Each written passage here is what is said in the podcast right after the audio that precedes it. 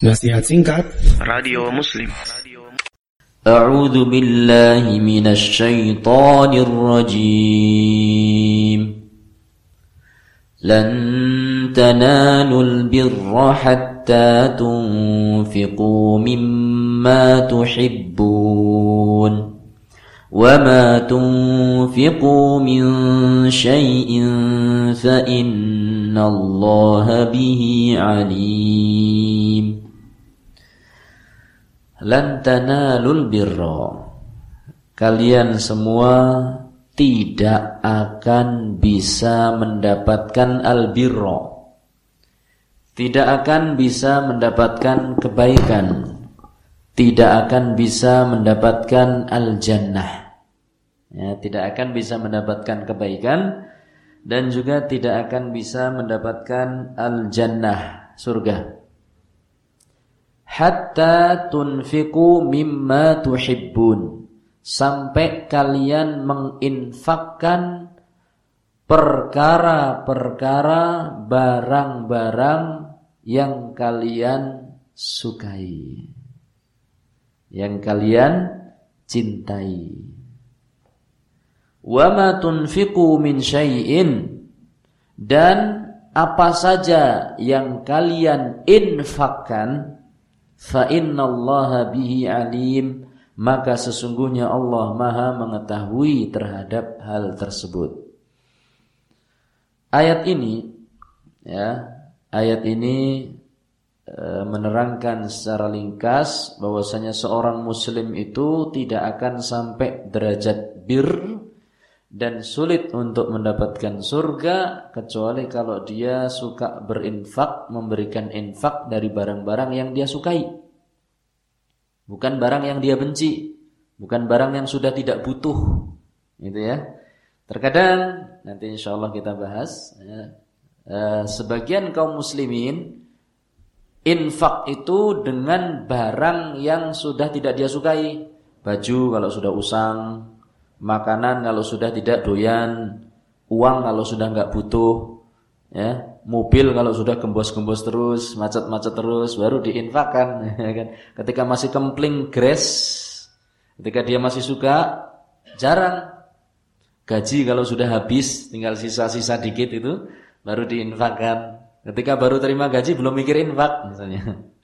Ini sebagian kaum muslimin seperti itu. Maka Allah Subhanahu wa taala menegur, lantana tanalul birra, tidak akan engkau itu tidak akan sampai derajat albir. Tidak akan sampai derajat kebaikan. Tidak bisa dikatakan kebaikan kalau engkau itu belum menginfakkan sesuatu yang engkau cintai. yang hati itu masih memberati. Nah, wa ma tunfiqu atau wa ma tunfiqu min syai'in dan apa saja yang engkau infakkan, sekecil apa pun, Allah pasti akan mengetahuinya. Allah pasti akan mengetahuinya. Nah, kata Syekh Muhammad bin Saleh Al-Utsaimin, "Dallat hadhihi al-ayah ala anna al-muslim al-mutasaddiq yunfiqu mimma yuhibbuhu wa yu'jibuhu." Ayat ini menunjukkan bahwasanya seorang muslim itu hendaklah menginfakkan barang-barang harta yang dia cintai yang dia sukai. Wala ya'madu ilal infaqi minar radi dan jangan sengaja menginfakkan barang yang buruk barang yang masih atau yang sudah jelek. Nanti insyaallah ada ayat yang uh, serupa dengan ini. Contohnya adalah dalam surat al-insan ya, surat al-insan Surat Al-Insan itu di juz 29. Ya, di juz 29 Al-Insan. Hal ata 'alal insan. Ayat 8 sampai 9. Nah, silakan coba nanti dibuka ya, juz 29 surat Al-Insan ayat 8 sampai 9. Di sana sebutkan 'ala hubbihi miskinan wa yatiman wa asira dan mereka sifat-sifatnya orang yang beriman itu adalah orang-orang yang menginfakkan memberi makan memberi makan dengan makanan yang mereka sukai Kalau panjenengan suka tongseng, ya sekali-kali lah infak dengan tongseng. Suka tongseng tapi infaknya dengan tong saja atau seng saja. Nah, dengan yang kita sukai, memberi makan makanan dengan sesuatu yang mereka sukai, diberikan kepada orang miskin, diberikan kepada orang yatim, diberikan kepada tawanan perang. Ya, tawanan perang. Ini masya Allah. Ya. Ayat ini menunjukkan bahwasanya kita ini ya, surat Al-Insan ayat 8 itu berinfak kepada siapa saja berbuat baik kepada siapa saja. Ini ajaran Islam.